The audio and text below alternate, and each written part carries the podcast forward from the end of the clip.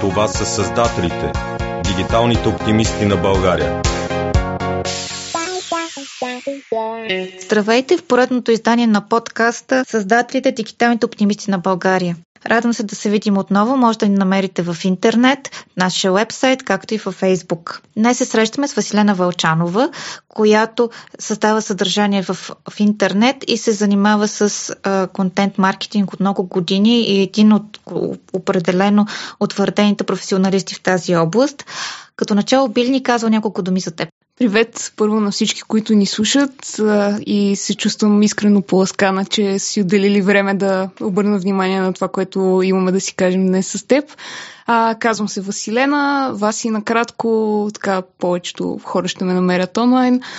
А, занимавам се с маркетинг от а, вече над 12-13 години, нещо подобно. И горе-долу по същото време, когато започнах професионалната си кариера, всъщност открих и блоговете. И а, тогава в далечната 2006 година в факултета по журналистика си говорихме за нови медии и казвайки го това всеки път се чувствам като малко като динозавър нали, на тази индустрия, защото година след година слушам как блоговете вече умират и вече 12-13 години, поне от мой личен опит, това не е така а се появиха междувременно и доста други видове съдържание. А, да започнах да пиша горе-долу тогава, около 2006 в а, собствен блог за маркетинг, комуникации и серия други неща тогава. Постепенно се фокусирах само върху професионалните теми и така ме намери интерес по съдържанието онлайн. Да, ти си определен един от динозаврите блогъри, които са доказателство, че българството няма да умре въпреки мрачните прогнози вече години наред. В блога си пишеш, че живееш на кръстопътя между любовта към театъра, интереса към науката, любопитството към технологиите и убеждението, че маркетингът сближава марките и техните аудитории. На такъв сериозен кръстопът, какво взимаш от тези твои любови и убеждения? Преди всичко, това, което взимам от нещата, които каза, е, че когато на 24 години си напишеш About Page, е хубаво след това да го апдейтваш отново. А, но това е в кръга на шегата. Естествено, всички тези неща все още са ми страст. И мисля, че ам, основното нещо, което наистина създава този кръстопът между всички тези различни теми, а, е създаването на истории. И това, а, може би, за театъра е ясно откъде идва. А, за маркетинга до голяма степен сторителинг се превръща все повече и повече в техника, която се използва от брандовете, за да стигнат до аудиторията си и да им покажат нещо, което не е просто ценова оферта, нова промоция или нов продукт. А що се отнася до другите две неща, които спомена ти, науката и технологиите, аз, тъй като дълго години съм работила с технологични брандове и моментите, в които ми е било най-лесно да продам дадения продукт, ако го кажа на маркетинг жаргон, е в момента, в който зад този списък от функционалности всъщност стои наистина добре подготвен продукт с добре обоснована история защо всеки от тези фичери присъства. И в този смисъл винаги, когато а, се опитвам да работя с мои клиенти и когато а, създаваме комуникация за нов бранд, всъщност се опитваме да стигнем точно до това. От един списък с фичери да стигнем до историята, която стои зад тях и до начина по който те помагат на а, потребителя, когато той има досък със самия продукт. Да приемем ли, че това е общото между словото и технологията в най-общ смисъл? Историята. Според мен да, до голяма степен това всъщност наистина различава брандовете, които имат собствена идентичност от тези, които ни говорят за било то за мегахерци и RPM, а било то за съставки в здравословен продукт или за каквото и друго се сетим. Така че мисля, че дори е по-голямо от технологии. Може да се изведе на по-глобално ниво този, този, тази концепция. Коя е най-трудната история за технологичен продукт, която ти се наложило да разказваш и коя е била най-интересната? те, тези неща, може би, до голяма степен са свързани, а, защото а, повечето специалисти, които си харесват работата, обичат предизвикателствата и в този смисъл по-трудните неща ни учат на повече и ни правят по-приятни проектите. А, мисля, че що се отнася до технологичните продукти, най-трудно ми е било, а, когато работех с а, един от големите международни гейминг брандове, Razer. А, те са много добре познат бранд, който е адски харесван от геймерите. А, както предполагам, знаеш и ти, а, гейминга е една субкултура, която има много особен език, има си а, собствени, собствен жаргон, собствени вътрешни шеги. И изисква много подготовка, за да стигнеш до това наистина да можеш да говориш на тези хора на техния език, когато ти не си част от тази, от тази субкултура. Това, което се случи всъщност е, че много детално се запознах кои са геймерите, които харесват лазерни срещу тези, които харесват оптични мишки, защо това е така. А, защо има мишки с по 9-12 бутона допълнителни, а, които с, а, за забавление наричахме мишки за счетоводители. А, всъщност не е това задачата. И а, и, и ако трябва да го погледна дори на по-голямо ниво, а, защо дадена фраза значи нещо конкретно за геймери и нещо напълно различно за нормални хора или хора, които не са запознати с това. А, и естествено, големия допълнителен плюс е, че поиграх малко World of Warcraft, поиграх малко StarCraft и се запознах с нещата отвътре, за да мога да си върша по-добре работата. От моят личен опит предполагам, че и в твоя така съм ми направил впечатление, че голяма част от че част от технологичните брандове и специализирани общности, като примерно геймърските, понякога страдат от това, че не ги разбират останалите. Заради техният вътрешен живот, жаргон, начин на мислене дори. А колко време обикновено ти отнема и как успяваш да извлечеш от една специализирана общност или бранд това, което може лесно да предадеш на разбираем език на, по, на по-голяма аудитория?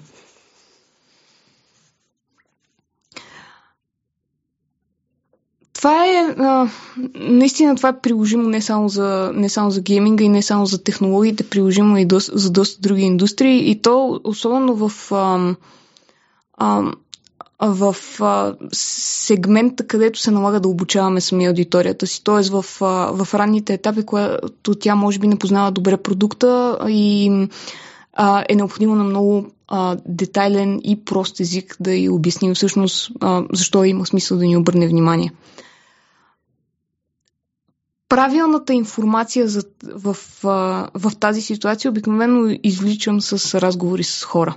А, аз съм много голям привърженик на, на воденето на интервюта с съществуващи клиенти и писането всъщност на съдържание на тази база или на копирайтинга базиран на а, така наречения voice of the customer. Тоест, а, това е техника в копирайтинга, която включва това наистина да вземем думи, които директно потребителите казват и да ги използваме на лендинг страницата на продукта, например. А, всъщност това, което забелязваме, е, че дигиталните маркетолози и така наречените growth хакери, които са много популярни в момента, те а, започват да се чувстват много комфортно в а, следенето на метрики, в анализа, в ам, ам, обобщените характеристики. Но като че ли започваме леко да губим като индустрия способността си наистина да говорим с хора и, и фокуса си да говорим с хора по-скоро. Защото ам, за да, за да обясним нещо на, на голяма аудитория, която може би все още не ни познава добре и не разбира технологията, за която и говорим, или продукта, за който и говорим в, в по-широка основа, а, трябва да говорим просто. А за да говорим просто, трябва да спрем да говорим като маркетолози и да говорим като потребител. И всъщност, понеже е много трудно, когато години наред в главата ти са били маркетинг фони, тъчпойнтове и всякакви други подобни неща да се пречупиш там, всъщност директният разговор с потребител е много лесен начин да си намериш гид в света на този прост език, който всъщност е и най-работещия начин за комуникация. През последните месеци на социална изолация, на промяна на живота ни като цяло, стана ясно, че контентът е много важен за живота на която и да е марка, независимо дали тя се живее онлайн или офлайн. Какви са твоите наблюдения? Как се промени контент маркетинга и какви тенденции следва? Това, което виждам в момента е, че ам, много по-голям фокус има върху създаването на съдържание, генерирането на информация, която е полезна за аудиторията. А, това е нещо, което контент маркетолозите като цяло проповядват а, постоянно, но понякога е много трудно да убедиш бранд, с който работиш, че всъщност това е по-добрия начин за комуникация, отколкото просто да сложиш а, а, една червена задраскана цена с голяма заглавия акция. А, и причината всъщност в момента да много брандове да, да видят, че това е нещо, в което си струва да се инвестира, че контент маркетинга е нещо, което си струва да се инвестира, е а, факта, че когато сме, когато сме затворени вкъщи и когато имаме по-малко опции, ние имаме а, голяма част от съществуващия си ресурс на потребители, но много малко възможност да, а, да, да харчим импулсивно. И реално тогава а, харчим, а, когато а, харчим за марките, с които имаме директна връзка, с които имаме изградени вече отношения. А изградени отношения всъщност се създават а, именно чрез съдържание. И м, видях много, наистина много добри примери за брандове, които комуникират в полза на потребителите си без желание точно в момента да им продадат нещо и след това ам, дългосрочно да изличат а, ползи за, за самата марка. Би ли дала примери, ако не е с конкретни имена, с конкретни индустрии или продукти, които са, са се справили добре с това предизвикателство? А, мога да дам конкретни примери. Наистина и това са ам, парадоксално, или може би даже не чак толкова парадоксално, а, малки независими търговци, които изведнъж им се наложи да затворят и да не могат да функционират по стандартния начин. И пред тях възможността беше или да а, спрат изцяло дейност или да се опитат за много кратък период от време да вдигнат онлайн магазин, което някои от тях направиха, или а, да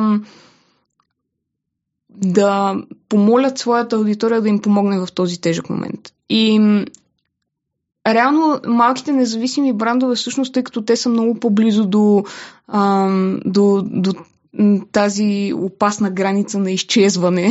Те нямат, нямат голям ресурс за себе си, а и защото те наистина го комуникират много по-персонално, когато отидеш да речем в а, а, специализиран магазин за кафе, за да не, не правя реклама на каквито и да било брандове, ще го кажа така. Когато отидеш в, в малък магазин, специализиран за кафе, когато ти обърне някой внимание и ти поговори 20 минути какво а, кафе всъщност обичаш да пиеш, по какъв начин го пиеш и ти предложи точния бленд, това е а, една директна връзка, която отива отвъд тази конкретна продажба и тя позволява след това дългосрочно всъщност а, наистина клиентът да се интересува какво се случва с този бранд. И когато види, че този бранд е в нужда, да му подаде ръка.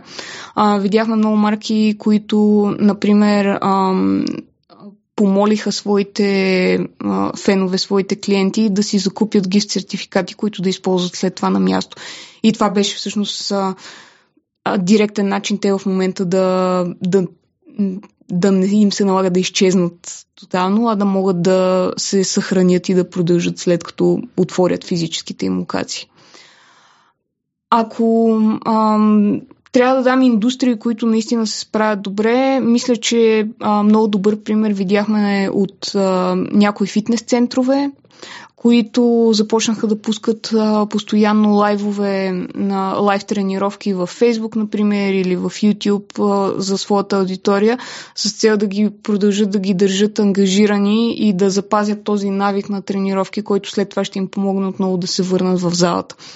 А, видяхме много добри примери от някои ресторанти, честно казано, а, докато си мислех в, а, а, при подготовката за интервюто, се сетих за един много як пример, но за жалост не мога да се сетя бранда, който го беше направил. А, в момента е супер актуална доставката на храна, но а, бранд, който ме впечатли, показваше всъщност как, когато ти пристигне поръчката в къщи, как да подредиш, така да аранжираш храната и маста, че наистина да имаш изживяването, че си отишъл на място. А, и това е едно допълнително съдържание в полза на потребителя, кое, което му носи добавена стойност и означава, че той отново ще се върне при този ресторант, когато той отново отвори врати. А кои са големите провали в контент маркетинг в този период, който ти забеляза? Големите грешки, които бяха масови или по-единич... по-скоро единични?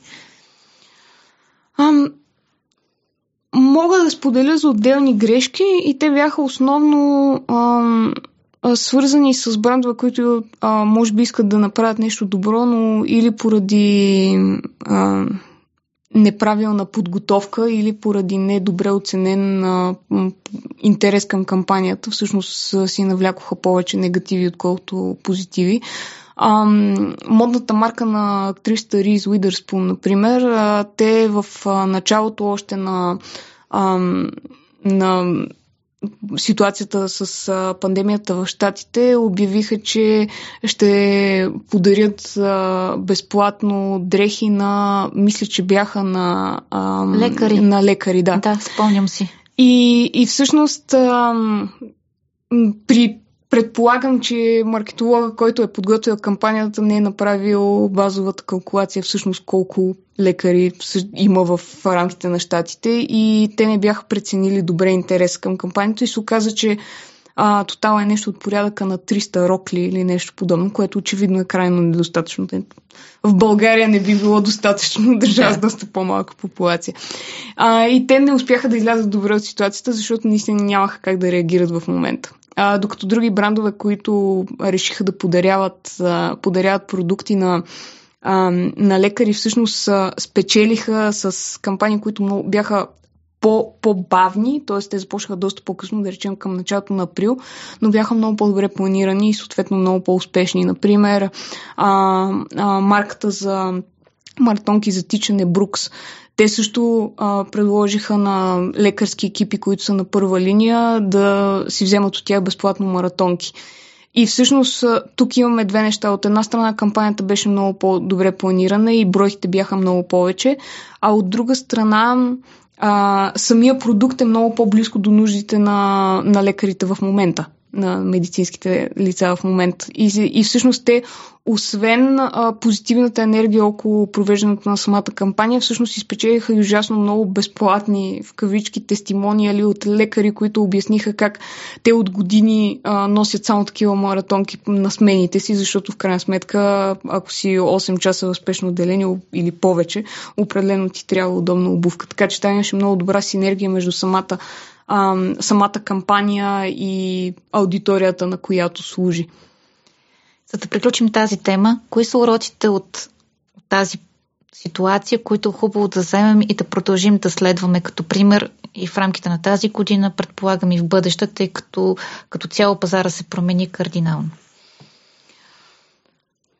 Мисля, че основният урок, който трябва да си вземем и той а, е силно видим в, а, в забавни видеа, които се появиха покрай темата, е просто да, да сме а, като бранд да комуникираме естествено и максимално близо до собствения си глас. Тоест, на първо място да открием собствения си глас и след това вече да комуникираме с него и да пречупваме всичко през неговата светлина.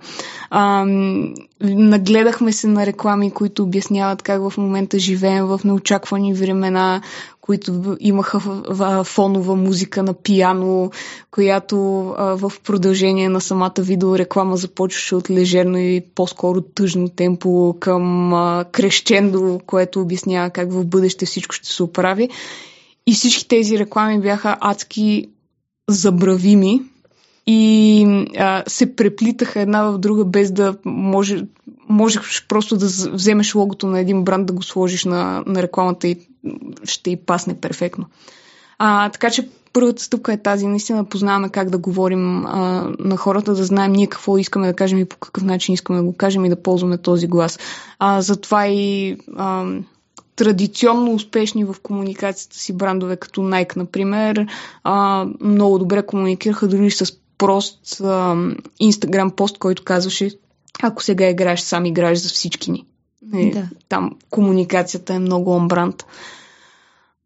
Другият, а, а, другият урок, който трябва да си вземем е да, да внимаваме а, колко сме чувствителни към а, нещата, през които преминава нашата аудитория в момента и да използваме малко повече емпатия в комуникацията си, да изхождаме от а, интересите, желанията и чувствата на аудиторията, не от а, това колко ни остава в продажбения цикъл, за да си стигнем целта, която сме си положили в бизнес плана. Видяхме и серия такива неприятни примери, които бяха, а, например, мен ми остава в главата все още а, един български бранд, който казваше на хора, в момента, в който те се притесняват за живота си, много от тях и за работата си, че щом сега са в неочаквана вакансия, може би това е добър момент да направят ремонт в къщи. Така е. Определено това може да е факт за някои хора, но трябва да се замислим всъщност дали, дали има опасност да дистанцираме голяма част от хората, които ни гледат и четат, защото те са в по-различна ситуация. А, така че емпатията мисля, че е второто нещо, което трябва да си вземем. И като цяло а, по-детално по, да планираме нещата, които пускаме онлайн, а не да сме със съзнанието, че това е просто един отделен фейсбук пост и той няма значение. Добре, по-рано спомена в друга връзка, че човек трябва да си обновява About секцията. И така стигаме до темата за одита на съдържанието на вебсайта ни или фейсбук страницата ни, социалните мрежи. Колко често е добре човек, един бранд да си прави одит на своето онлайн присъствие и да си сверява часовника? Аз точно наскоро в блога ми писах за пролетно почистване на социалните мрежи, така че тази тема ми е още приясна в, в мисленето. По принцип има, има моменти, които, в които трябва да направим такъв одит и такъв рефреш, да го кажа на бранда, чисто защото сме започнали да а, например, да предлагаме продукт или услуга, която служи на нова аудитория а, или да променим аудиторията, към която ние се фокусираме. Тогава естествено си идва и нуждата да, да обновим тона си в зависимост от това какво потребителите очакват да чуят от нас. Като цяло е хубаво да а, правим подобен, а, подобен одит и подобен рефреш минимум веднъж годишно, а в най-добрия случай и в зависимост от цикъла ни на планиране, да речем всяко 3 месече да, да правим подобен мини-анализ на нещата, които сме публикували. Най-малкото на нашето собствено съдържание и това как то се е представило през въпросния период – кои постове са перформнали по-добре, кои от тях са имали по-малка ангажираност и може би темата или форматът им вече не са подходящи за нашата аудитория. И ам, нещо пък, което правим регулярно ам, при, при работата с клиенти е да следим все пак и новите формати, които излизат и да видим те как могат да бъдат а, използвани за целите на бранда. Защото почти винаги, когато излезе някаква нова функционалност, особено в социалните мрежи, а, за да стимулира, да речем, Фейсбук собствениците на страници да я използват, а, те а, нагласят алгоритъма, така че тази нова функционалност този, или този нов формат на съдържание да има допълнителна видимост. А, това най-пресен пример мога да дам с създаването на лайв видео съдържание. Там в момента, в който излезе опцията за лайв видео, имаше много допълнителни а, канали, през които създателите на лайв видео всъщност получаваха допълнителна аудитория. Чрез а, нотификации, които се изпращат до феновете на страниците за това, че бранда е а, лайв в момента и говори. А, и през това просто такова съдържание да се появява на повече хора в нюсфида. Така че когато има нещо подобно, дори не бих чакала момента за а, одит на съдържанието, а, бих скочила директно във възможността, за да го тестваме и да видим дали то работи за нашия бранд. Ако говорим просто за регулярно съдържание, а, при стандартното ни планиране, дали то е на 3 месечи, дали е месечно, е добре да си имаме подготвен списък от метрики, които следим, за да знаем какво се представя добре и какво не работи чак толкова добре. Ако сами си управляваме бранда, по-добре е да възложим на външен специалист да ни помогне с този одит или да разчитаме на собственото си чувство за това как се вървят нещата с нашата нашата работа, нашата марка. Аз, тъй като съм а, в работата си много фокусирана върху цифри, а, нещо, което ще посъветвам първо хората да не правят, е да оценяват само на, на ниво чувство или само на ниво отделен пост успеха на своето съдържание. Независимо дали а, правим анализа вътрешно с екипа си или го правим заедно с специалист, трябва да имаме подбран а, списък от метрики, които следим, за да знаем как се движим във времето месец след месец и как се представят отделните постове един спрямо друг. А, за изграждането на такава концепция за измерване, а, аз естествено, като независим специалист, бих казала добре е да най-малкото да го обсъдите или да се консултирате с някой, ам, който може да ви даде насока за това какви измерители трябва да се следят и по какъв начин те могат най-лесно да се, ам, да се анализират. А, защото повечето социални мрежи си имат специфика и начина по който се измерва да речем, едно видео вю във Facebook е много различен от начина по който YouTube измерва видео вю. В единия случай говорим за 3 секунди видимост, което де-факто може просто да си спрял, защото ти се уморил пръста да скроваш през Newsfeed, да си, да си изчакал малко и след това да си продължил. А, докато в другия случай, мисля, че лимита беше 30 секунди, ако не се лъжа. Тоест, разликата дори, дори не можем да сравняваме канал с канал, ако не знаем добре какво се крие зад самата метрика. И в момента, в който имаме този а, списък от измерители, които следим регулярно, тогава вече е лесно, защото знаем какво мерим месец към месец и можем да правим това изцяло вътрешно в екипа си. Какви, какви са пазовите а, технологични познания, които един създател на съдържание, било то аудио или видео или само текстово съдържание, трябва да има, за да бъде адекватен на ситуацията в момента по отношение на технологиите? И колко често е необходимо, ти самата колко често усещаш необходимост да обогатяваш своите познания? Ами, аз може би не съм добър критерий, защото аз много обичам да експериментирам с нови технологии. Го правя почти постоянно и а, случайно попадам на неща, които след това се оказват наистина работещи технологии, които просто вкарвам в стандартния тулстак, с който работя. А, за а, всички тези, ако трябва да, да кажа нещо общо за всички тези формати, то наистина това е. А, не, не толкова самата, самите технологични умения биха били водещи за създателите на съдържание в момента, колкото а, тази готовност да тестват нови неща и да видят какво ще се случи, въпреки че, да речем, може да си загубиш един час с софтуер за създаване на видео за Инстаграм и просто да видиш, че той не ти върши работа. А, тоест тази, а, това желание да ръчкаш нови технологии, да тестваш нови неща, да видиш кое как работи и да не се притесняваш, че в момента няма кой да ти го покаже в детал и нямаш пълен меню за, за начина по който работи софтуера, това е до голяма степен водещо. И а, нещо друго, към което аз съм, аз съм силно ориентирана е, че всички тези неща, които ти изреди, и текстовото съдържание, и видеото, и аудиото, те се базират на думи. Тоест, умението ни да работим с думи, да си изразяваме добре, да създаваме текстове, които са добре структурирани и а, лесно четими в кавички, защото дори един сценарий трябва лесно да се следи а, ако говорим за видео, то това е нещо, което е много важно за създател на всякакъв тип съдържание. Успешната онлайн персона ползва собствен блог, профили в социалните мрежи, TikTok, Instagram, YouTube, може би пропускам нещо. Какво е необходимо, за да запазим интегритет помежду им, но да използваме особеностите на всеки един от тези канали в своя полза?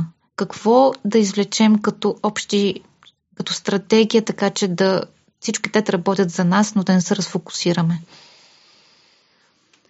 Стратегията за различните канали всъщност идва от темите, за които искаме да говорим, които се базират на това какво ние можем да кажем, т.е. къде ние можем да допринесем стоеност и какво нашата аудитория смята за важно, т.е. какви са интересите на, на нашите хора. Аз обикновено, когато работя с брандове, тръгваме именно от това за какви теми искаме да говорим, на какви въпроси искаме да отговорим и правиме доста подробен анализ на това от каква информация се интересува нашата байер персона, таргет потребител или както искаш го наречи. А, съответно, това а, ни позволява преди още въобще да сме. Се замислили в кой канал ще работим и кои канали ще използваме, да знаем, че наистина създа... съдържанието, което ще създаваме, наистина ще е полезно за тези хора, защото водеща всъщност в тази ситуация е за какво говорим, а не кой формат или кой канал използваме. Ам, много често виждам всъщност маркетолози, които подхождат наобратно и казват сега а, TikTok е новата гореща тема, за която всички работят, дай трябва да създаваме съдържание в TikTok. Но това можеш ли ти всъщност да кажеш нещата, които твоята аудитория я интересува в рамките на TikTok като канал и като формат на съдържание, всъщност малко хора се замислят в него. И отново често чувам и сега ще правим стратегия за видеосъдържание, а това всъщност не е стратегия, това е един от форматите, които можем да използваме, за да имплементираме ние нашата контент стратегия в конкретен канал или формат. Така че, ам, за да звучи всичко цялостно и за да бъде информацията, а, която публикуваме в който да било канала, да си личи, че тя идва от бранда, трябва първо да сме си поставили а, стратегическата основа с темите, за които говорим и с тона на марката, за който си говорихме по-рано. Оттам нататък вече, а, според а, спецификите на нашата аудитория, ще преценим дали си струва да присъстваме в Instagram или в TikTok или в Facebook или някъде другаде. Ако говорим на адвокати с повече от 4 години професионален опит, най-вероятно TikTok няма да е подходящия канал. Но ако говорим на тинейджери, всъщност включително бихме могли лека по лека да почнем да забравяме за Фейсбук и да се фокусираме върху Инстаграм, например, ако TikTok все още ни е твърде ново като понятие. И оттам нататък, след като вече имаме тези канали, можем да видим как различните теми, за които искаме да говорим, ще живеят във всеки от тези канали. И това може да означава а, нещо много приятно за контент маркетолозите, именно, че а, ние когато инвестираме предварително време в проучване на дадена тема и в уточняване на това какво искаме да кажем по нея, след това можем много по-лесно да пренесем това съдържание в различните канали.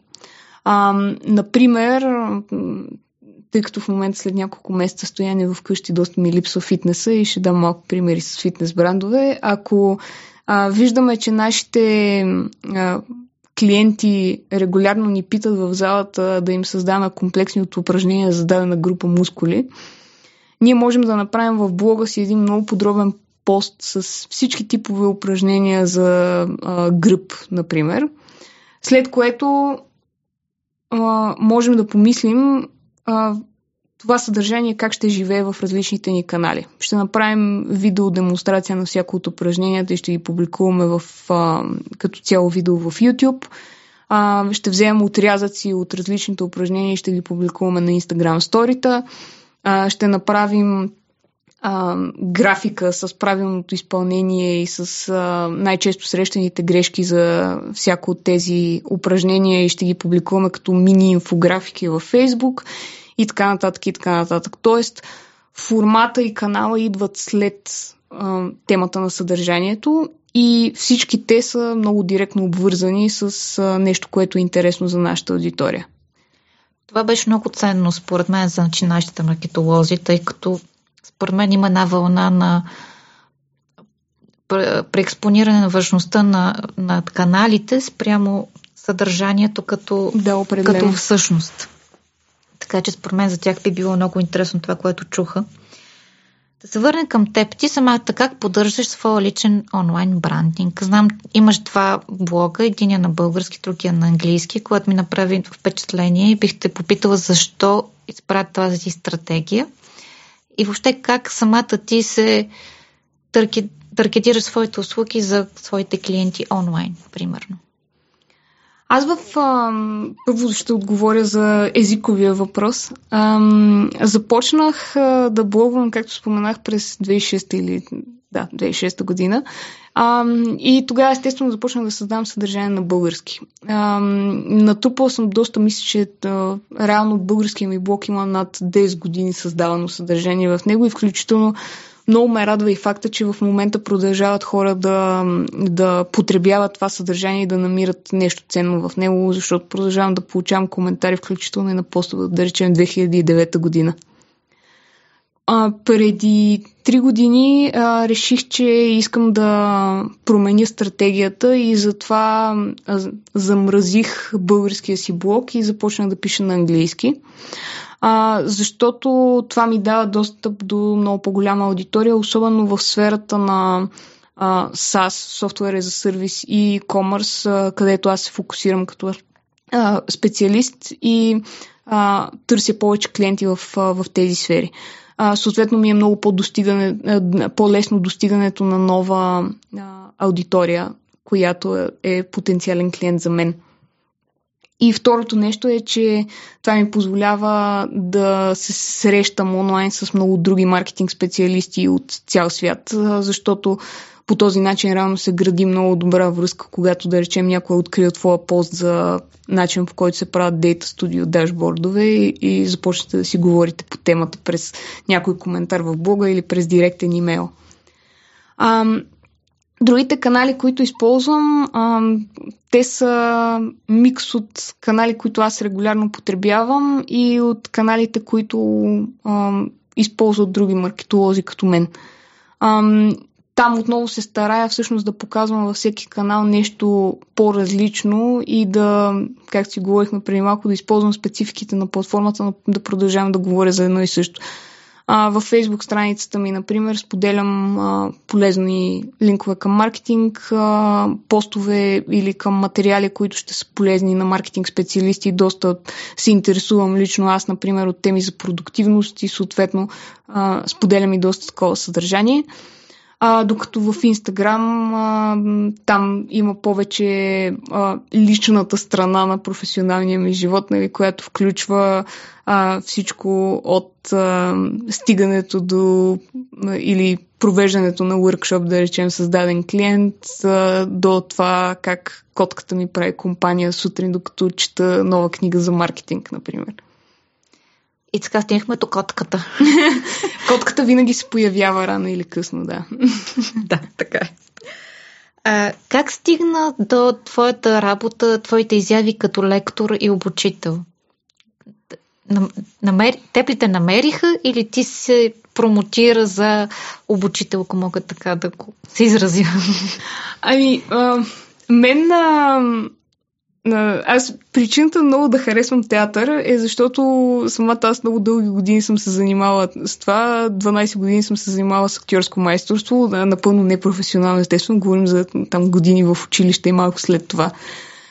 Но а, в този смисъл сцената явно си ме влече още от малка и е, въпреки, че много рано разбрах, че нямам нуждите заложби да стигна до надфис, например, а, намерих друг заобиколен канал отново да се кача на, на нея. А, всъщност, първите ми изяви на публични събития се дължаха на това, че социалните мрежи бяха толкова нови, че никой нямаше достатъчно опит с тях и всеки можеше да говори за тях, дори да е натрупал една или две години опит да менажира, да речеме, страници в социалните мрежи или да пише блог постове, както беше в моя случай. И така от събитие на събитие започнахме да се виждаме все по-регулярно с едни и същи хора, защото обикновено така се случва на събития, да говорим в панели с едни и същи хора и на мен се оказа, че ми е доста приятно, а и явно за да продължават да ме канят по такива ивенти, има какво да кажа. И започнах вече по-целенасочено да подготвям теми за а, презентации, които да предлагам в а, Calls for Speakers на различни ивенти.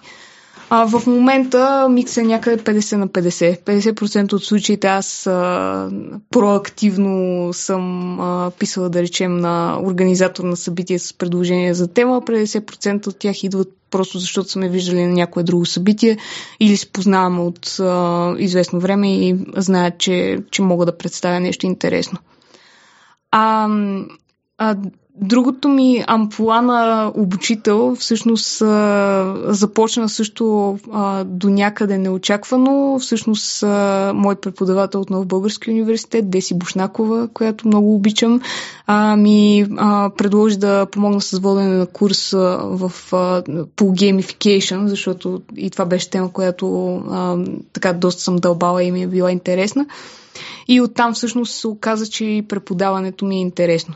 И всъщност тези трите неща, и презентациите, и преподаването, и писането на блог, всъщност се захранват от едно и също желание да мога да споделя по някакъв начин и да предам нататък нещата, които на мен са ми били интересни и аз съм научила. Помниш ли си първото си участие като, като лектор на събитие и първата си лекция пред студенти? Първото ми участие като лектор на събитие, а, трябва да е било, мисля, че 2008 или 2009 година на WordCamp София, а, първото или второто му издание и темата беше как блогът да ви намери работа. Така че всичко започва с този блог при мен. А първата ми лекция пред студенти всъщност беше в факултета по журналистика на Софийския университет, където всъщност съм си завършила бакалавърската степен и там си говорих с студенти в специалност реклама а, точно за това как се а, представят технологични продукти всъщност и как да преведем от а, а, функционалности към ползи на аудиторията. А, и това ми беше така много, много интересен експириенс отново няколко години по-късно да се върна в университета, но от другата страна. Добре, кои са били най-трудните въпроси, които са ти задавали и кои са най-често задаваните въпроси, които получаваш? А, всъщност най- най- трудно, а, въпросите, на които най-трудно се а, отговаря, те изникват най-често а, и там отговор е труден а, от една страна, защото не, не знам отговора, от друга страна, защото той няма как да се знае въобще. И това са въпросите а, за това как е най-добре да. Как, кои са а, часовете от деня, в които най-добре да пускаме съдържание? как най-добре да ни изглежда имейл нюзлетъра, как е най-добре да форматираме блокпоста си, а колко е най-добре да бъде дълъг един фейсбук пост на нашата страница. А, тези въпроси много често се, а, ги получавам а, и от студенти, и а, след проведени презентации. И всъщност а, отговора на всеки от тях е зависи, защото зависи всъщност от нашата таргет аудитория. Ако трябва да дам за пример най-честия в момента въпрос е колко трябва да бъдат дълги постовете в, в Facebook, да речем, или в която и да било да си изберем произволно социална мрежа. Имам страници, при които работят а, само много кратки постове, от едно-две изречения максимум. А, на, имам други страници, например страницата на а, научните, а, научния проект, зад който стои Рацио. Там имаме постове от по 2-3 абзаца текст, а, на които хора а, кликат, с които хора се ангажират и които приемат много добре. Така че а, за всички тези трудни въпроси всъщност трябва да се извърви трудния път да опознаем добре аудиторията си. Тоест няма отговор 42. Уви не. Съжаление. Какво ти предстои като професионалист и активист в онлайн среда? А, тъй като споменах Рацио, може би е добре да, да кажа какво правим там и, и какво ни предстои. Рацио всъщност е организация, която стартирахме през 2008 година а, с цел да покажем красотата на науката и интересните неща, които се случват в научния свят. Тази кауза я приемам много при сърце, защото аз самата съм плод на гимназиални учители, които доста така успешно му отказаха от интереса към наука, докато в началните ми 20 години отново се върнах към, към тези теми и се оказа, че има адски много интересни неща, включително и в сфери, които никога не са ми били интересни, като физиката, например. А, с Рацио всъщност стартирахме с правене на събития на живо, което в момента по очевидни причини няма как да се случи.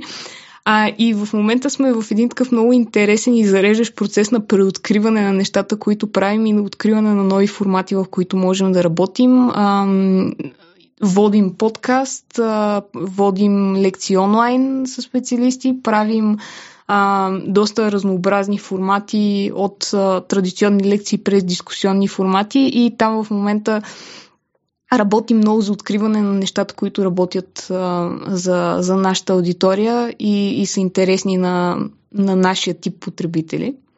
А, така че там предстои да продължаваме да откриваме и да тестваме и да експериментираме с нови неща и се надявам хората да ни кажат какво им харесва.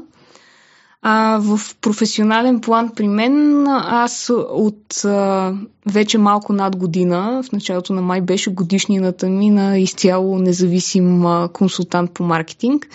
А, в момента а, наистина се случва това, което се надява да се случи, когато обърнах блога си на английски. Започнах да работя по няколко интересни проекта, за които а, все още сме в процес на в фаза про планиране, така че там няма все още много какво да се види. А, но работим с доста интересни международни екипи за нови неща в сферите на технологиите, в сферите на, а, на а, включително на блокчейн, между другото, което е тема, по която се чувствам доста боса и имам много какво да уча. А, така че там продължавам да давам времето си за интересни проекти, което ни беше и целта в началото и съм много щастлива от това. Желая ти успехи на Рацио, който е наш любим проект на целия ни екип и в личните ти професионални начинания. Нашата платформа е създателите Дигиталните оптимисти на България. Ти дигитален оптимист ли си и защо? Определено съм дигитален оптимист, защото дигиталната среда позволява много партньорства, да ги нарека, които преди не са били възможни а, можем да се свързваме и да работим с а, екипи от цял свят, а, можем да намираме самишленици, партньори от а, места, които дори не сме имали достъп преди. А, виждам доста сериозно раздвижване и в маркетинг сегмента и виждам все повече интерес към ам, хора от перспективни пазари, като Източна Европа, а, които да работят по проекти за западни компании, за щатски проекти, а включително и да развиват свои собствени. А, така че това е а, тази възможност за колаборация, която не сме имали преди, всъщност наистина ме кара да съм оптимист. Много ти благодаря за този разговор. За мен беше изключително интересно, полезно, научих и много. А и ти си много Извинявай за думата сладък събеседник, ако мога да кажа така. Това е края за този подкаст. Аз съм Майя Цанева, с мен е Васи Вълчанова. Желаем ви приятен след обед с създателите Дигиталните оптимисти на България. Това са създателите Дигиталните оптимисти на България.